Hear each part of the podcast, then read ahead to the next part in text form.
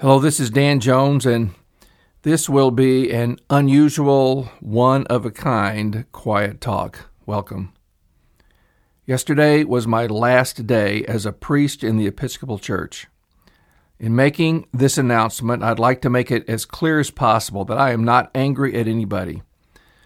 Paul says that the Lord's servant must not be quarrelsome, but kind to everyone, able to teach patiently enduring evil, correcting his opponents with gentleness. God may perhaps grant them repentance, leading to a knowledge of the truth. I believe that Jesus Christ died for all people. This includes those who don't believe in him and those who mistakenly think they believe in him but really believe in a Jesus they've created in their own minds to please themselves and the people who are part of this tragically lost culture of ours. The real Jesus stands ready to receive anyone who bows in genuine repentance from sin and puts his total faith in Christ's finished work on the cross. I wish everybody would surrender to God but not everybody does. When I was ordained a priest in the Episcopal Church on December the 8th, 2013, I was really joining up with a Christ like, spirit filled man named Bill Love, who at the time was the Bishop of Albany. I had met him years before when he was the rector of St. Mary's Church in Lake Luzerne, New York.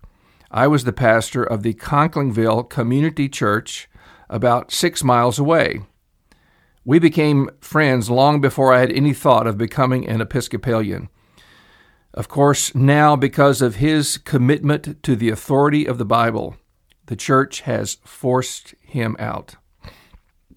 The Book of Common Prayer, which orders worship services in the church, is not a substitute for the Bible, but is itself mostly Scripture. I found prayer book worship to be very beautiful, very reverent. I was not brought up to it, but I came to love it, although I still have times when I need to kick my heels up, so to speak, like I used to. So let me give you a little sample of what's in that book. When I was ordained, I had to say these words from the prayer book in front of the bishop and everyone who decided to come to the service, including a large segment of my family and extended family. This is on page 526. Quote, I solemnly declare that I do believe the Holy Scriptures of the Old and New Testaments to be the Word of God and to contain all things necessary to salvation. I had no trouble saying that. I didn't have my fingers crossed. I had believed that since I was a child. I was brought up on the Bible, and I thank God for that. Now, right after you say that, you have to also promise to conform to the doctrine, discipline, and worship of the Episcopal Church. But when these two promises come into direct conflict, I don't have to stop and think about which one takes precedence. The Bible was here a long time before the Episcopal Church was, and it will be here after they're gone. I recently asked Bishop Love if those people who kicked him out were ordained using the same words from the prayer book that I was. He said they were, which means they were either not telling the truth when they took their vows or they have departed from them. They will have to answer for that, not me. Now, there are people in the Episcopal Church today who profess orthodox views on the matters that have divided us, but that say we can walk together with these people who have different views of sexual morality, for example. The author of an article I read recently said we shouldn't call these people heretics just because they approve and even bless certain practices that are condemned in the Bible, practices that the Word says will bring the wrath of God on people. He said they're not heretics as long as they have the correct Orthodox view of Christology and the Trinity. As long as they say that Jesus is the eternal Son of God and that God exists in one essence but three persons Father, Son, and Holy Spirit, well, they're not heretics. Let me share a word with you from the book that is read every Sunday in Episcopal churches across this country. And after each reading, the reader says, The word of the Lord. And the people respond, Thanks be to God. Titus chapter 1, verses 15 and 16. To the pure, all things are pure, but to the defiled and unbelieving, nothing is pure. But both their minds and their consciences are defiled. They profess to know God, but they deny Him by their works. They are detestable, disobedient, unfit for any good work. Now, in case you missed it, they profess to know God, but they deny Him by their works. You can say the Nicene Creed until you're blue in the face, but if you live in sin or give approval to those who do, you are denying Him. The old saying is true actions speak louder than words. 1 Corinthians 15:3 says that Christ died for our sins according to the scriptures. And those scriptures according to which he died for us define what sin is.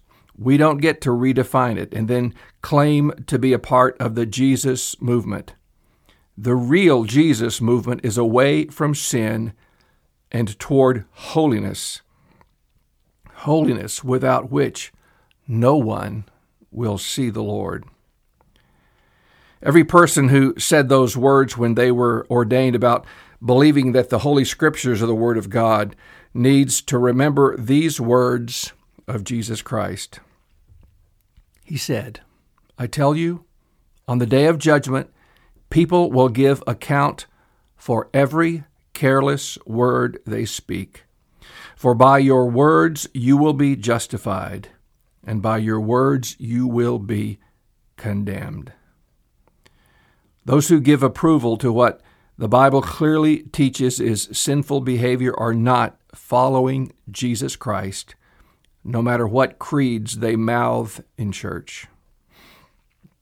I imagine some people might accuse me of being self righteous after they hear this. Let me be clear on one thing I am the worst sinner I've ever met. Sin is sin. And whether your sin is sexual in nature or whether you are a gossip or you're greedy or unforgiving, you are a sinner who merits eternal punishment.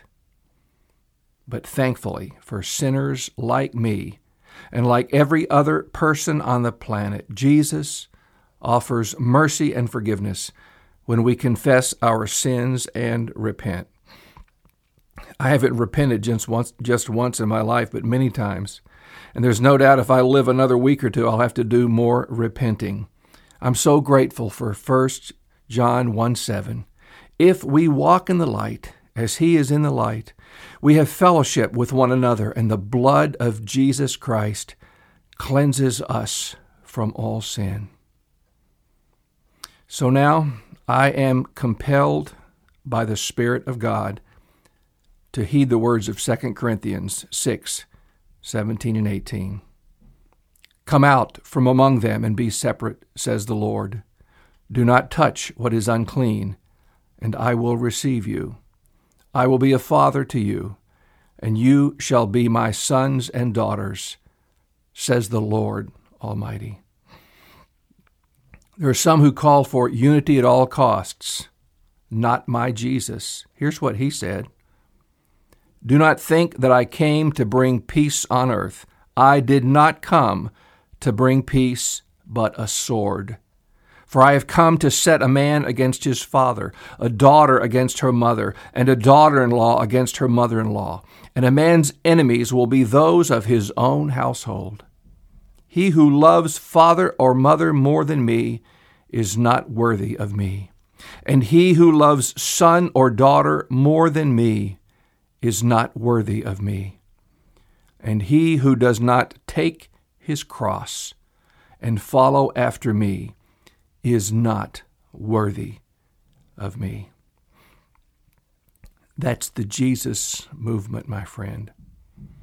And I think we can justly say, after these words of our Lord, that he who loves his building more than Jesus is not worthy of Jesus.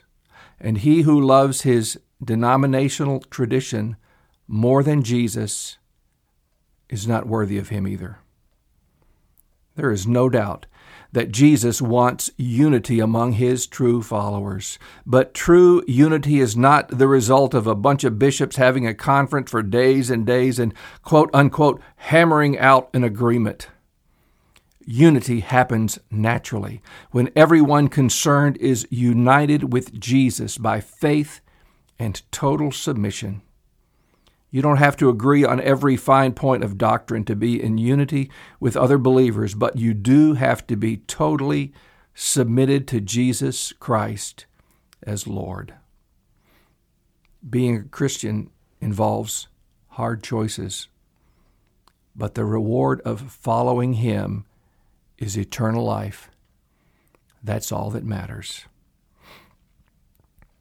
I guess you could say the verse that most inspires me as a preacher is Ephesians 3 8. To me, who am less than the least of all the saints, this grace was given that I should preach among the Gentiles the unsearchable riches of Christ. No man could have a higher honor in this life to go from preaching Christ to being president of the United States would be a giant demotion. My wife, Debbie, and I humbly ask for your prayers as we step out in faith and enter this new chapter in our lives with Christ. Life with God is truly an adventure. If this is the first quiet talk you've listened to, you should know that I upload a new episode each Monday and Thursday morning. The subject matter of this talk is unique and will be my last word on the subject. Forgetting those things that are behind and reaching out to those things that are ahead, I press on to the finish line in this quest to obtain the prize of this upward call of God in Jesus Christ. My email address is father.com danjones at outlook.com. May God bless you richly.